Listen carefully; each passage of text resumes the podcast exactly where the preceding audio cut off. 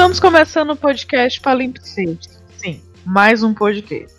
Esse é o episódio piloto. Meu nome é Cássio Duarte. Meu nome é Pedro Viana. Meu nome é Daiane Brito. O tema de hoje é surtos beletristas.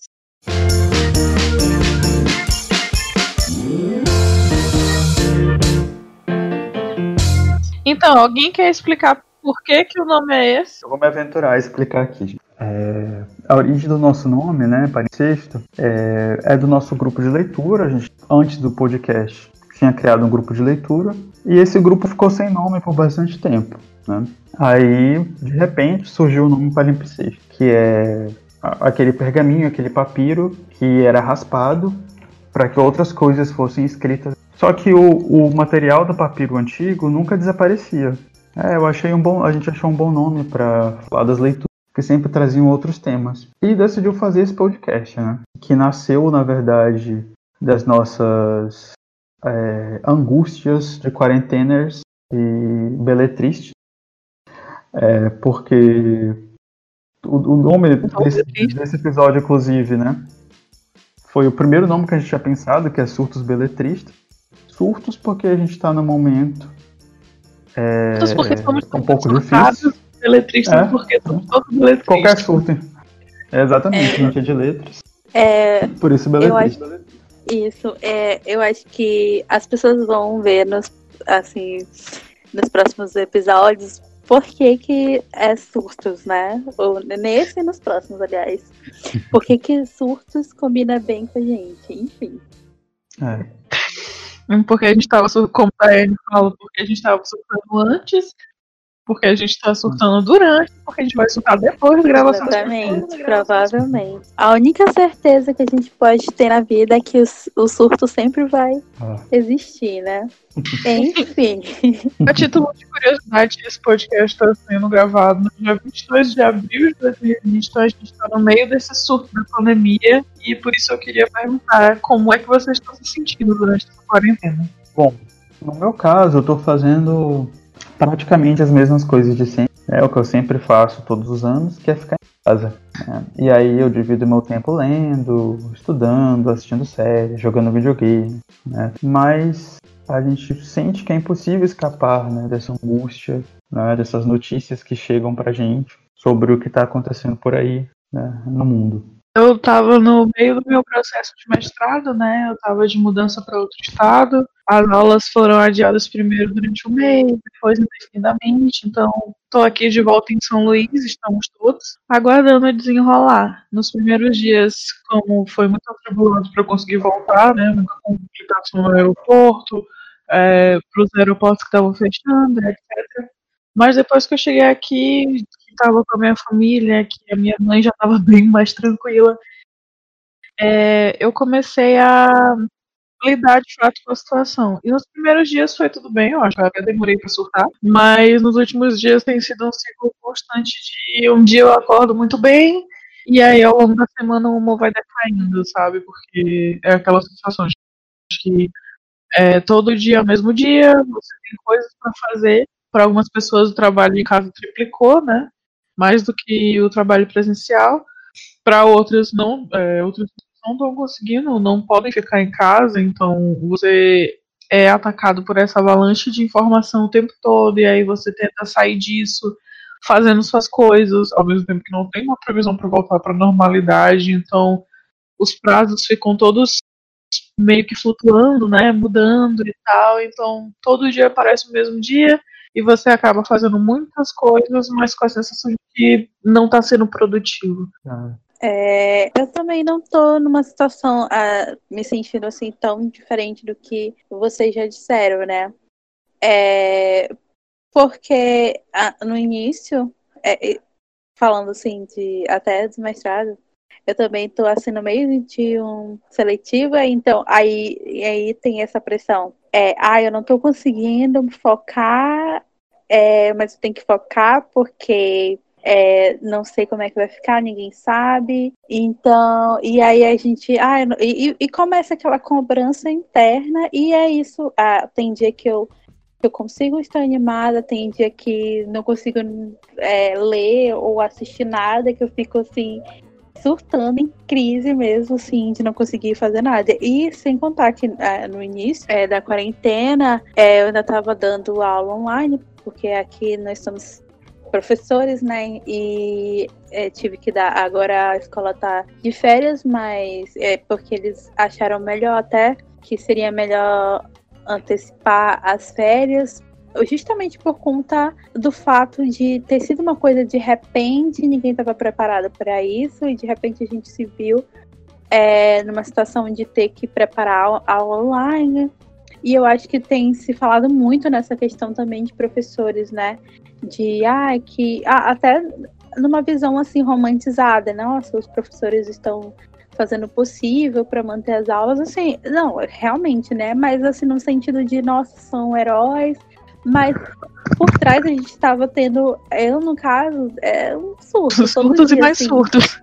Porque é, ah, dou a aula, já tem que pensar na próxima e ver como preparar a aula, fazer vídeo, editar vídeo, é, e aí atender os pais que mandam mensagem, é, e pensar em várias coisas, porque e tudo isso demanda muito tempo.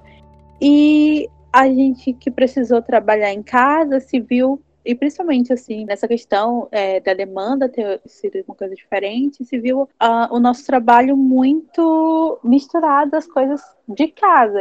E também a questão de, de parecer que a gente não tem aquela coisa é, de ah finalizei meu trabalho uhum. é, parei aqui. É muito mais difícil de desvincular isso. Ah não é, eu trabalho até seis horas, então agora eu não trabalho mais. Vou fechar meu computador, porque nem sempre dá para ser assim, né? Porque você tem que conciliar várias atividades ao mesmo tempo e às vezes você realmente, todo mundo perde essa noção de tempo quando você é, se dá conta, 10 horas da noite você ainda está trabalhando, preparando material para aula do dia seguinte, enfim, da semana. Então, é, foi sendo muito desgastante. No início eu estava conseguindo ser muito produtiva, mas é assim, pensando, nossa, isso, ah, ah, vou, vou ter essa quarentena, estou conseguindo ser produtiva, vou, ser, vou ler milhões de livros vou, que eu não estava conseguindo ler, ah, vou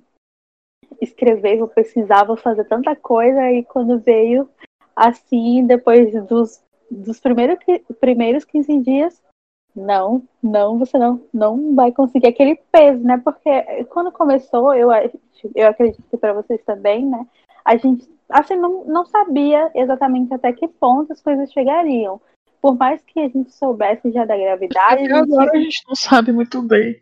É, exatamente, mas no início a gente, não, tô, tô conseguindo aqui lidar com um dia de cada vez. E agora que está se estendendo mais, a gente está numa incerteza muito maior, eu acredito, é, até porque não tem nada definido, aí até já tem, enfim, possibilidade de quarentena até 2022, enfim, aí a gente fica assim, meu Deus, e agora? Como é que a gente vai fazer? Porque no início a gente estava conseguindo lidar, mas quando foi chegando no tempo que a gente.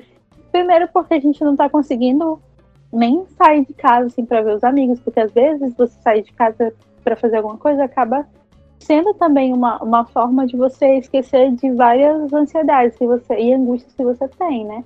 E, as, e, e nem isso. E essa coisa de você estar em casa, né? É, e é, um, é uma coisa assim, é, é muito confortável, assim, para quem tem essa possibilidade de estar em casa se sentir confortável, né?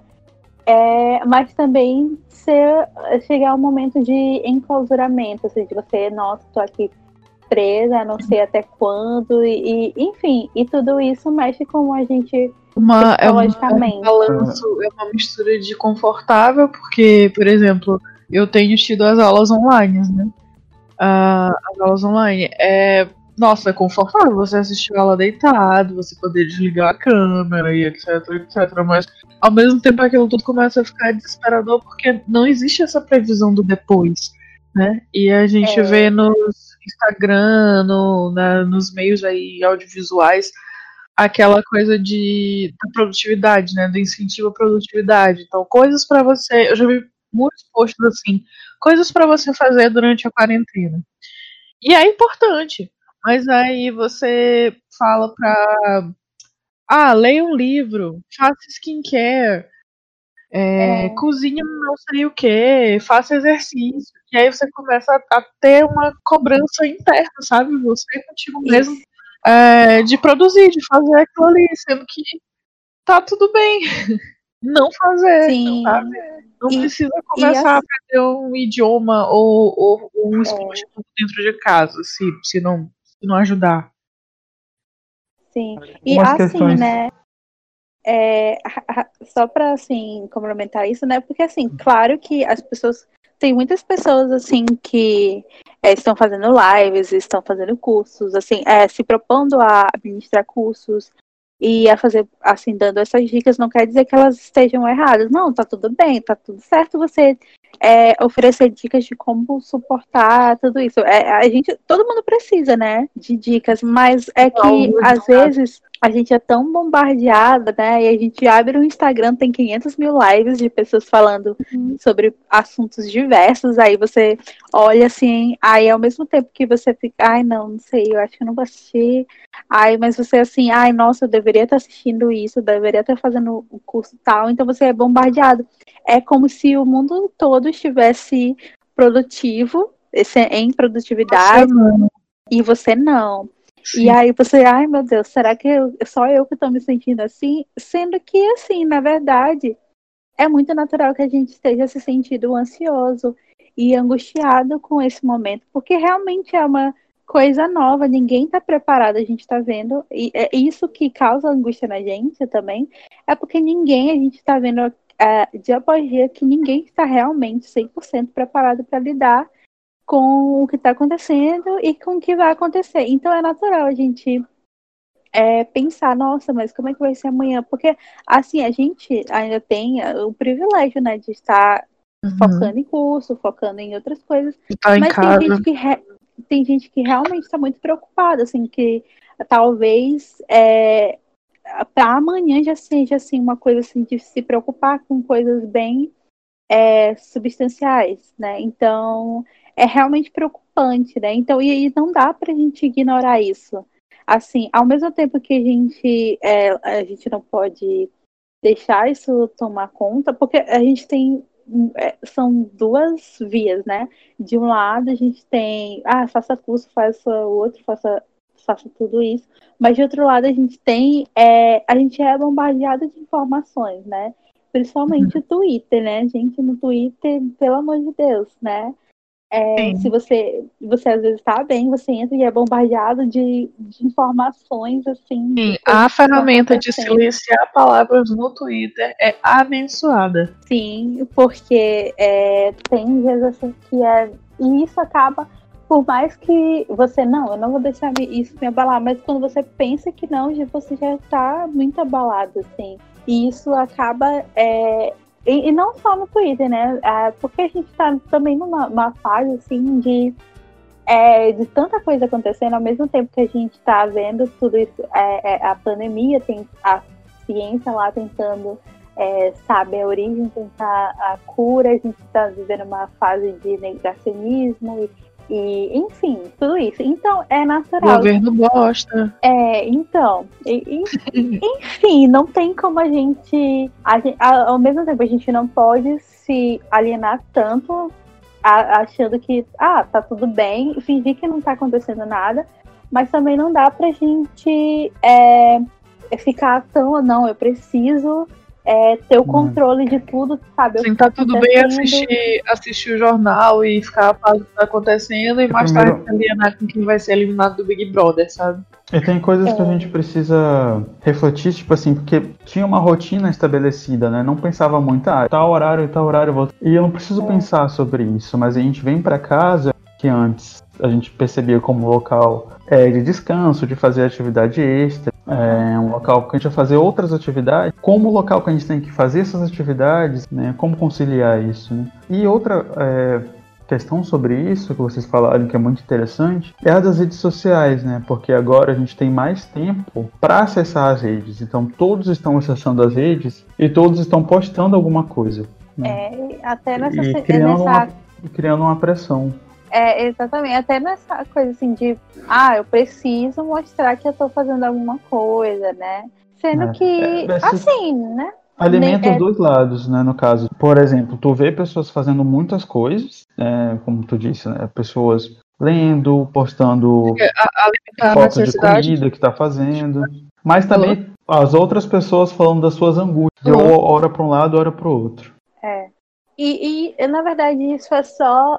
Não é toda a vida da pessoa, né? É o que ela escolhe postar. Às vezes tem pessoas que estão postando certas coisas, assim, assim como uma forma de, nossa, olha que eu consegui. É, para ela é muita coisa, então ela tá querendo assim, ah, mostrar e tal. Mas, é, e a gente não, não pode esquecer disso, assim, que aquilo é só o mínimo que a gente tá vendo das pessoas. Não quer dizer que elas sejam é 100% assim, né? E que cada um tem a sua forma de lidar com uma situação como a que a gente está vivendo, né? Então, é assim, ah, se para uma pessoa ser produtivo é algo é, que está sendo é, pertinente, é muito bom para lidar com a ansiedade, tudo isso, ok, mas se para você não é, então tá tudo bem também, assim. Isso já era uma coisa que as pessoas já estavam falando antes Então, mesmo da acho- pandemia, que a gente tem menos tempo. Aham. Pedro até tinha é, pesquisado algumas coisas sobre essa questão do mito da produtividade, né? É, eu comecei, na verdade, e uma coisa que eu me arrependo, eu comecei a ver vídeo e agora as minhas publicidades do Google tá tudo sobre produtividade. E assim, eu encontrei pessoas que falavam, ah, não se pressione muito, escolha uma tarefa por dia, e outros que tinham rotinas altamente irreais, entendeu? Tanto porque é, elas, tipo, ah, sei lá, vou acordar a minha água de não sei o que e vou fazer meu exercício, depois vou trabalhar, né? Tipo assim, tem coisas que são irreais para a realidade da maioria E eu me deparei com alguns artigos, assim, né? Não sei, eu falo deles com algumas informações, né? Um deles é muito interessante, é, de uma é, psicóloga, se não me engano, chamado, chamada Gabriela Feola, e que ela fala que ela se cobrava muito e tinha fazia mestrado, fazia a segunda graduação, trabalhava, né? E ela acabou tipo assim entrando num, num surto, né? Tipo assim, ansiedade muito alta. Ela falou o seguinte, que o nosso corpo ele não é preparado para ser produtivo 100% todo o tempo, né? Porque a gente trabalha, a gente tem também todos esses hormônios e tal, e que são ativados para dar energia, para que a gente tenha ânimo para fazer as coisas, só que eles não são 100% disponíveis todo o tempo. Aí ela fala do cortisol, por exemplo, que é, que é um hormônio que deixa a gente preparado para as coisas. Né? tipo assim, no momento da organização, de organizar o teu dia. Mas querer estar todo o tempo ativo é prejudicial porque tu traz o estresse também. E aí ele já começa a se sobrepor ao teu objetivo inicial.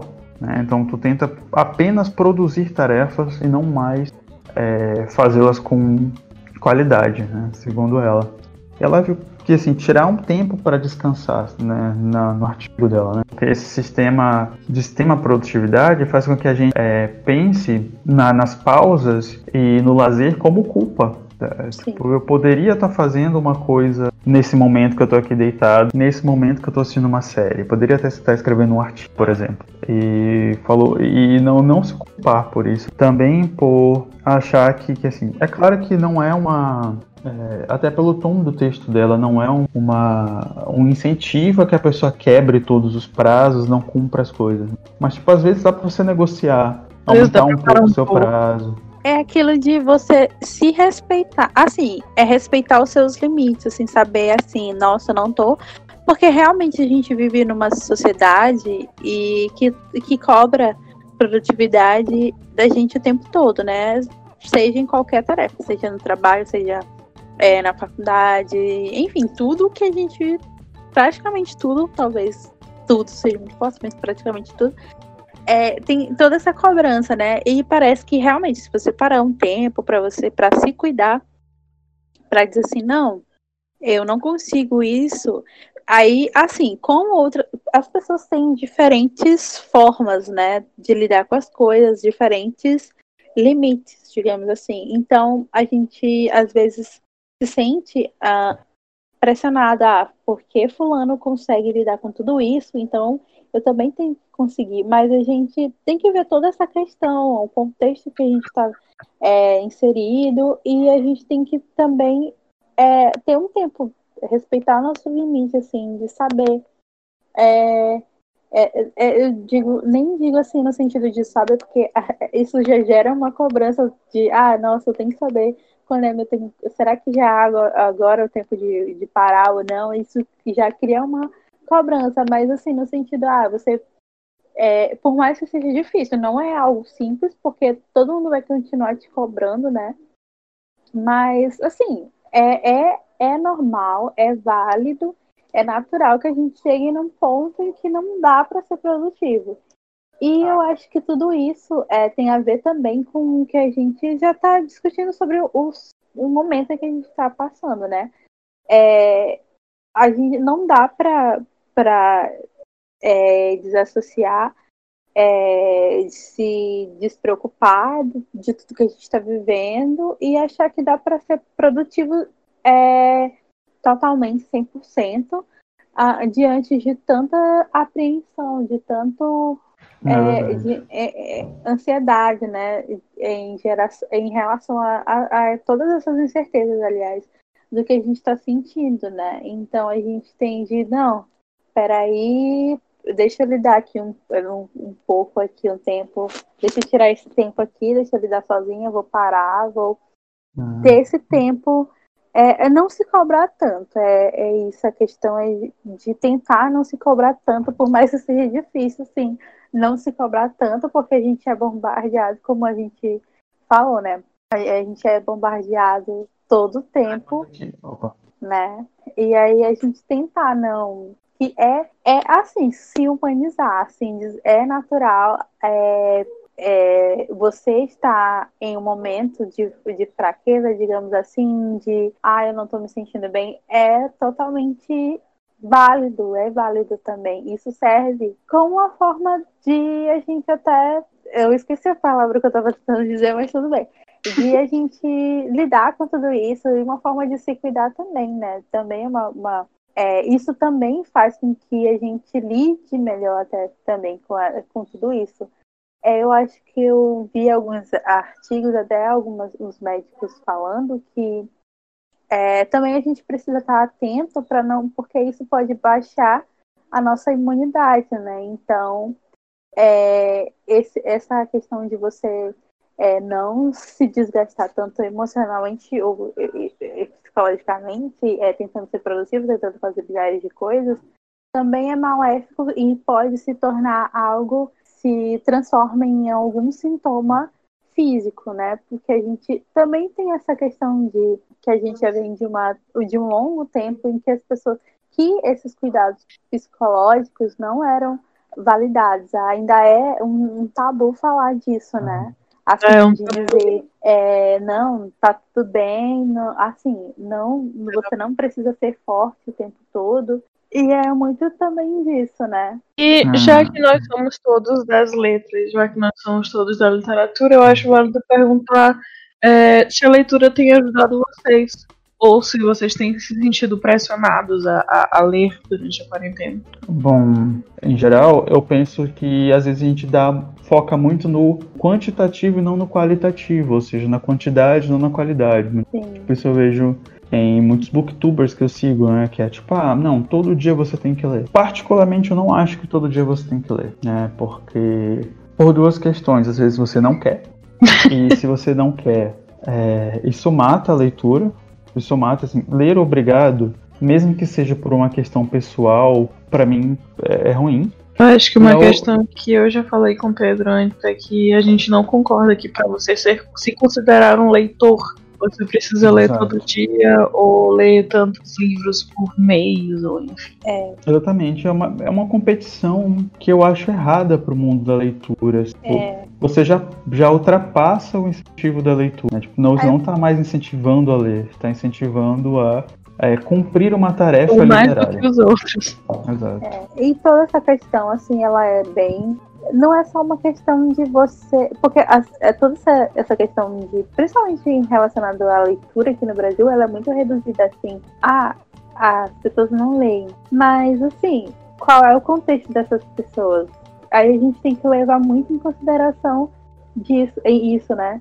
E, assim, e eu falo isso até também de é, também algo que já é bem anterior à quarentena, a, de não conseguir mais ler como eu fazia, eu lia antes. E, e, em certo ponto isso hoje é uma cobrança, mas é uma cobrança muito menor de voltar a ser uma a leitura assídua como eu era antes mas que já foi, assim, já teve períodos em que eu, meu Deus, ai, eu sou muito péssima porque eu não consigo ler, enfim, tudo isso, toda essa cobrança que a gente. Também essa coisa da produtividade, mas no sentido da leitura, né? Mas depois que eu consegui é, pensar, não, mas por que, que eu não estou conseguindo ler? Será que não é porque eu, eu tenho várias obrigações é, na faculdade? Até porque a gente, como é de letras, leitura passa a ser uma coisa que é sempre é, a gente que é de letras de literatura, né, no caso. Ou, talvez geral, né, porque a gente tem que sempre que ler, enfim, mas eu digo assim, no sentido de que é, passa a ser, a leitura parece, passa a ser uma, um objeto de análise, assim, passa a ser uma coisa assim uhum. que, assim, que é, para se tornar trabalho é uma coisa bem fácil, né? Eu tô lendo aqui de repente uma obra. Sim, Deus, e depois, que... exatamente, por exemplo, é, você estuda afrofuturismo ou você estuda geografia humanista. Tudo que você lê, você vai puxar para sua pesquisa. Sim, e às vezes eu, eu às vezes eu não quero ler nesse sentido assim, ai meu Deus, eu preciso tra tra transformar essa obra em uma exatamente em cima dessa obra. Eu só quero desligar meu cérebro. Então fica difícil é, desassociar as duas coisas, né? Da, de ler para produzir artigo, para é, debater, e o ler é, que, que seja uma coisa assim para desligar o cérebro. Então, é, aí você, a gente também tem que ver, né? É, tem dias, aí, quando eu estava falando sobre essa questão, ah, mas será que não é por conta uh, da faculdade? Será porque eu não estou trabalhando demais, eu não estou tendo chegando em casa, até porque a gente que é professor também, a gente trabalha muito com o nosso intelecto, né? Lida com pessoas e não é uma tarefa simples lidar com pessoas, porque uh, você tá lidando com o público e aí, enfim, e é muito estressante. O público né? é heterogêneo, né? Exatamente. Então, tem dia que você vai sair muito bem, tem dia que você não vai sair tão bem. Então, é, e, e, aí você chega em casa e às vezes tem dia que eu, na maioria das vezes eu chego em casa cansada, depois de sair do trabalho, pegar ônibus, enfrentar engarrafamento, eu só quero, não, eu vou, quero assistir um vídeo de, de uma coisa assim muito aleatória que não tenho que pensar nada, assim. Eu acho pra... que essa questão da leitura, ela é muito válida como válvula de escape, mas ela também é muito romantizada, sabe? Como sendo aquela coisa que você vai chegar cansado do trabalho, pegar um livro e viajar para outro mundo, esquecer. E para algumas é. pessoas pode funcionar. Exatamente. Mas, mas não necessariamente. É, porque também exige um trabalho intelectual da Exato. gente, né? E então, essa é a diferença. A gente tem, tem, que ver, assim, os contextos, né? Quem é a pessoa que está lendo, assim, que está conseguindo ler 10 livros por mês, às vezes. Assim, não dizendo que todas sejam privilegiadas por estarem fazendo isso, porque realmente tem gente que consegue ler no ônibus, ler no Vamos lembrar onde, também que, que, livro é um negócio caro e que nem todo mundo tem leitor digital. É, então a gente tem que ver assim também qual o contexto desse leitor, por que, que ele não está lendo. Ah, e, e, e, aí, e se a gente. É certo que para muita gente pode ser que dê certo essa questão da meta das páginas, tem ajudar muito, mas para outras pessoas aí tem aí já gera uma cobrança, né? Como a gente estava falando, né? De ai, ah, preciso ler. Então, é, depois. Eu acho curioso porque é uma cobrança de ti contigo mesmo né? Você Sim. acha o que Diane estava até falando ainda agora, que você acha que os outros, que você está competindo com os outros, mas você está competindo consigo mesmo, porque na verdade ninguém está contando quantos livros você está lendo. É. Vocês falaram ah, sobre cansaço, né? Eu me lembrei de uma obra, A Linguagem e o Silêncio, do Steiner. E ele fala que, por exemplo, durante muito tempo, uma, um dos maiores lazeres guisa da vida social era a leitura em serões, né? pessoas iam lá, fulano ia ler um poema e todo mundo ficava. Só que com o tempo, um dos maiores lazeres e descanso do, do, da, das pessoas em geral passou a ser a música. Né? Então, por exemplo, hoje em dia a música, a série, né, a gente se conecta muito mais do que, com o livro, porque o, livro é um material o audiovisual, o audiovisual ele é mais apelativo. É, e o livro é um material estético diferente, as pessoas esquecem isso. Né? Tipo, é, e, esquece e, que é... também tem livros é, de, de pesos, não que um livro seja melhor que o outro, é que tem livros de tempos diferentes. Eu costumo a, pensar a, assim. a densidade né, da leitura. Né, Exato. Né, Uma coisa é tu pegar um romance, sei lá, da Sabrina, desses que vendiam aí no. É Sabrina o nome dela? Sei lá, aqueles romances que vendiam em banca. Sim. E aí é uma coisa que as histórias ah. eram praticamente as mesmas, né? né? Então as pessoas esquecem de pensar que o livro tem o próprio tempo né, também. Ah. Né? Ele tem que dar o seu tempo. É, ah, tem a ver também com o estilo, né? O, a estilística, é, a linguagem e tudo isso dependendo do, do livro que a gente vai ler. É, e até nessa questão, é, esses recursos, mas também para a gente criar cenários, né? enfim, absorver as mensagens que eles querem, que cada um exige. É, quer passar pra gente. E eu acredito vezes... que seja uma diferença até do próprio leitor, né? Por exemplo, Pedro é, leu Grandes Sertões, ou é Grandes Sertões Veredas, né, Pedro? Grande Sertão Veredas. Grande Sertão Veredas. Ou aquela, já reprova. É... Pedro leu Grande Sertão Veredas é, em um ritmo, em determinado tempo, eu posso não ler do mesmo jeito. Então, é inútil Sim. tentar comparar o meu tempo de leitura com o de Pedro. E uhum. além dos fatores do ritmo do próprio livro, tem isso, né? De pessoa para pessoa. É, e isso Exato. não quer dizer que exista um pior, um pior ou melhor leitor, né? É uhum. a questão de, de saber o contexto do tempo e o, o, o contexto do tempo, o contexto, o tempo, é, e, e saber que cada um é diferente, tem um ritmo diferente e, enfim, né? Às vezes a pessoa que lê com mais, mais detidamente, elas têm acesso a mais detalhes, né? Passam despercebidos, né? Isso é irônico uhum. desse ponto de vista do, do produtivo. É, vocês é... tiveram alguma leitura última é, que vocês conseguiram se distrair? Eu tive algumas. Eu li eu li o Walter Ugumãe e eu consegui me abstrair justamente porque eu consegui me distrair, né? Porque a história é muito envolvente, é muito esperançosa. É, eu consegui me distrair um pouco. Uhum. Agora, nos livros de poema, eu ando lendo um livro de uma poeta argentina, Alejandra Pizarnik. Só que eu leio com muita frequência, eu leio pausadamente, não todos os dias, porque ela, eu acho ela é muito pesada. E às vezes eu não tô com uh, tipo, sentimento para ler, sabe? E, e ainda é, pode ser que tenha a ver também com o que a gente estava falando, porque como é uma coisa que tu é objeto é, de estudo para mestrado, então acaba sendo assim, ai, nossa, eu tenho que ler isso aqui e é achar alguma coisa para analisar, né? É exatamente assim. Isso acontece muito. Eu estudo poesia, né? Às vezes uh, eu penso que é do é da obra que tem que vir uh, as teorias e as coisas que você pode encontrar né? E isso às vezes é, é... eu fico assim numa encruzilhada achando que eu tô aprendendo, tipo assim, enviesando os poemas numa coisa pré-determinada que eu quero, uhum, entendeu? Sim. Quero estudar isso, vai ter poema.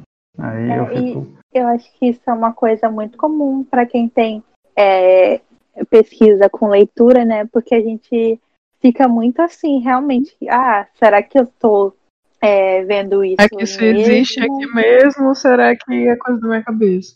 Exatamente, sou eu que quero fazer isso, adentrar uhum. em alguma teoria.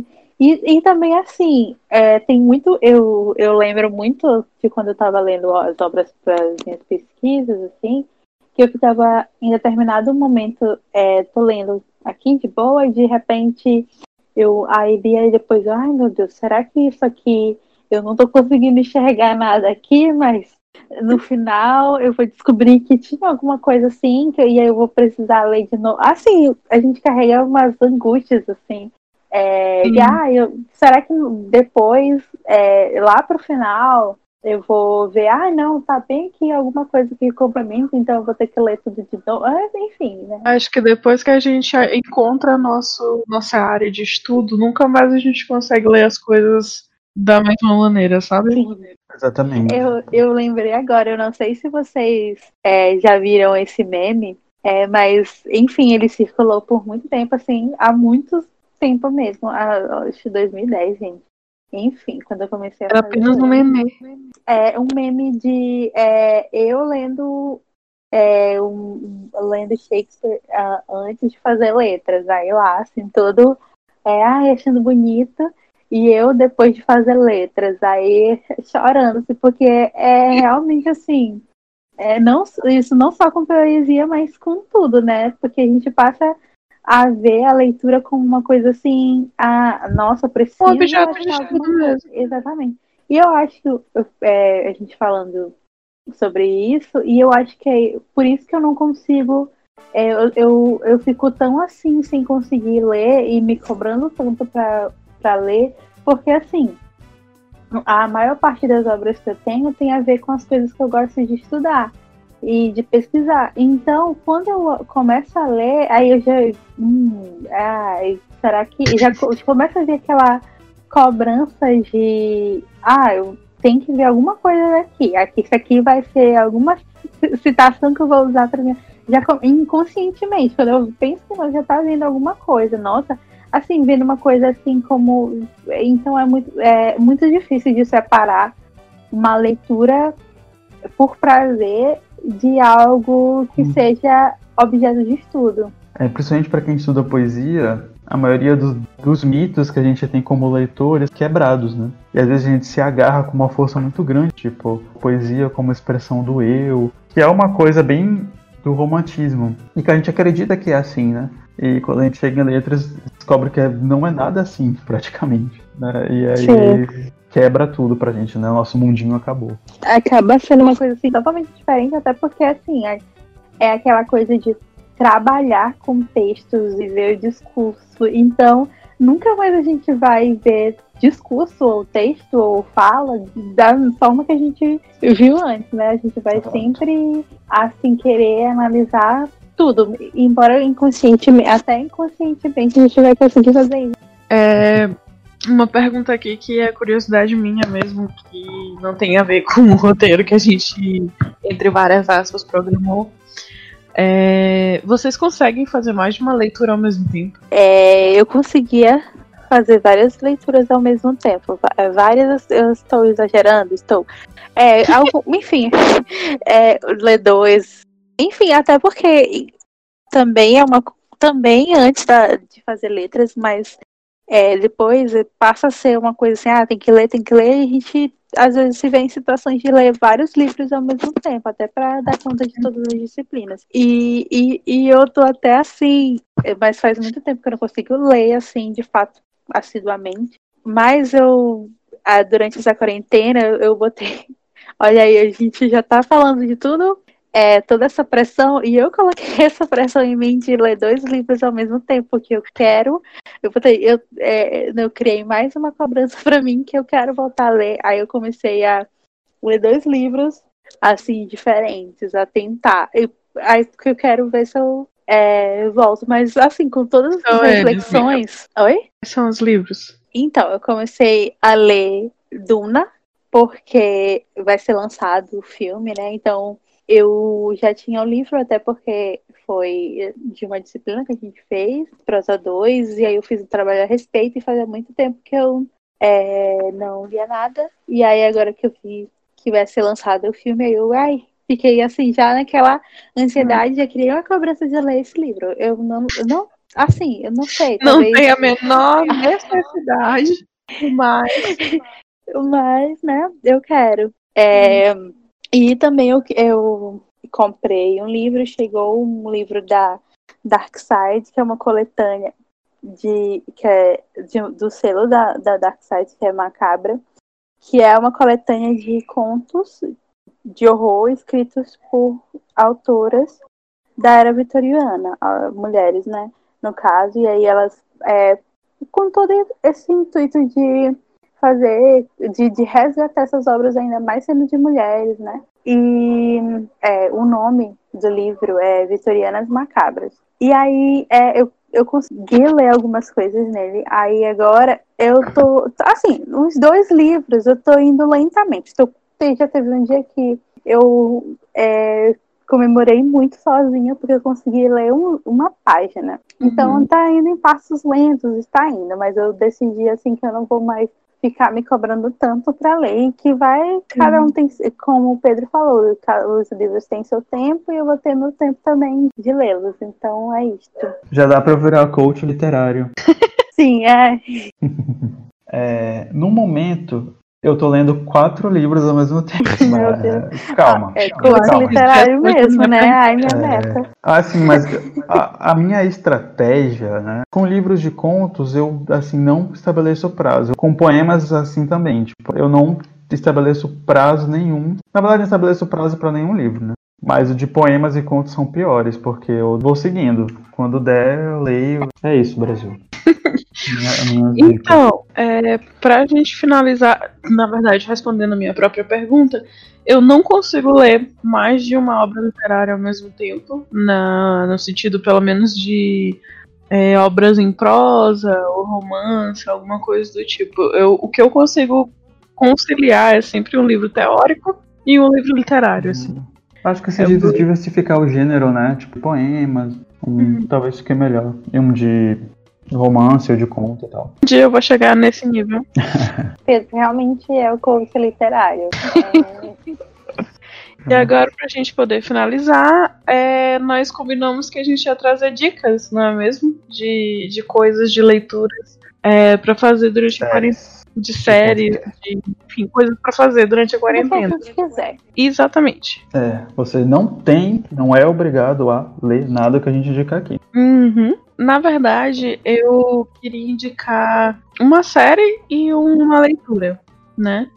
Uhum. A série que eu achei muito interessante é Modern Love, do Amazon. É uma série no estilo Black Mirror, no sentido de, de que os episódios entre si são independentes, então você não precisa acompanhar a série inteira para entender. É, alguns episódios são bem pesados, acredite, eu chorei e eu não não sou de chorar assistindo as coisas, mas eu chorei assistindo algumas coisas, alguns episódios, e mas são histórias leves que tratam do cotidiano e que trazem reflexões pesadas. Não sei se dá para ser as duas uhum. ao mesmo tempo, mas enfim. Uh, e com relação à leitura, eu lembrei muito de um dos últimos livros que eu li, que é o Digo Te Amo a Todos que Me Fodem Bem, da Ciane Mello. Ela é uma leitora é, ela é uma escritora maranhense, se eu não me engano, ela está no doutorado. E é um livro que tem, do, de onde eu vejo, tem bastante um tom de crônica, assim, não é um livro muito extenso. E dá para você relaxar lendo, digamos assim. Trata das aventuras de uma personagem principal e tem algumas coisas no sentido sexual, porque a própria Ciane Mello ela puxa para essa questão do erotismo. Uh, mas, assim, é totalmente fora da minha zona de conforto e foi uma coisa que me surpreendeu muito, porque você é levado pelo embalo da escrita da Ciane, sabe? Um, fora isso, também tem Os Olhos d'Água, da, o Olhos d'Água, da Conceição Evaristo, que também é um livro de contos, que foi acho que a última leitura que eu fiz e que eu gostei muito. São contos que falam da realidade, digamos assim, e dá para você ler nesse ritmo que o Pedro falou, devagar, sem um prazo assim para você terminar, porque como são contos, né, e não são contos é, tão maiores, são, são bem curtos. E aí, então é isso. Minhas dicas foram essas. O Digo Amo a Todos que Me Fodem Bem da Ciane Mello, Olhos d'Água da Conceição Evaristo, e como série no Amazon tem Modern Love. É, bom, eu indico, vou começar por séries também. Eu indico as duas últimas que eu assisti. Uma é uma série da Amazon chamada Homecoming, que é uma série de drama, né? Ela é uma assistente social barra psicóloga que trabalha num lugar, é um lugar experimental, né? Ele recebe pessoas, soldados que voltaram da guerra. E é tipo um, um, um experimento para fazer a transição dessas pessoas para a vida. E é uma série. Eu não vou dar muito spoiler, mas né, principalmente em relação ao personagem principal, é que eu percebi que ela tem muita fé no que ela faz. E às vezes, é, tipo assim, esse excesso de, de, de, de comprometimento nos faz fechar os olhos para certas coisas, tá? No lugar que a gente trabalha, né? Isso foi muito prejudicial para ela. Essa é a série, a outra é Community, que tem no Netflix e também na Amazon, eu creio. É uma série de comédia que eu tô achando engraçada, que é, é, eu acho as piadas muito inteligentes e não são, tipo assim, pesadas ou filosóficas demais. E de livros, eu recomendo dois, né? Um felizinho e outro tristinho. O que eu acho na verdade, felizinho é um termo muito ruim, né? Tipo assim, ele é mais. Ele é realista, mas ao mesmo tempo esperançoso. Não sei como. É... Que é o livro do Walter Ugumãe, Filho de Mil Homens. É um Walter, Walter Ugumãe, escritor português. E esse livro tem são várias pessoas que são pessoas consideradas párias sociais, ou seja, pessoas que têm algum problema que outros que, que outras pessoas né, não têm, por isso elas são de certa forma excluídas. E é um livro que trata muito sobre família, que, que a gente pode construir família também, né? Junto com as, as, outras pessoas que aparecem. E o outro livro é o livro do Simenon, que é um escritor francês. É um livro de mistério, né? Para quem não sabe, ele escreve mistério. É um livro chamado Quarto Azul, que eu até falei no Twitter outro dia.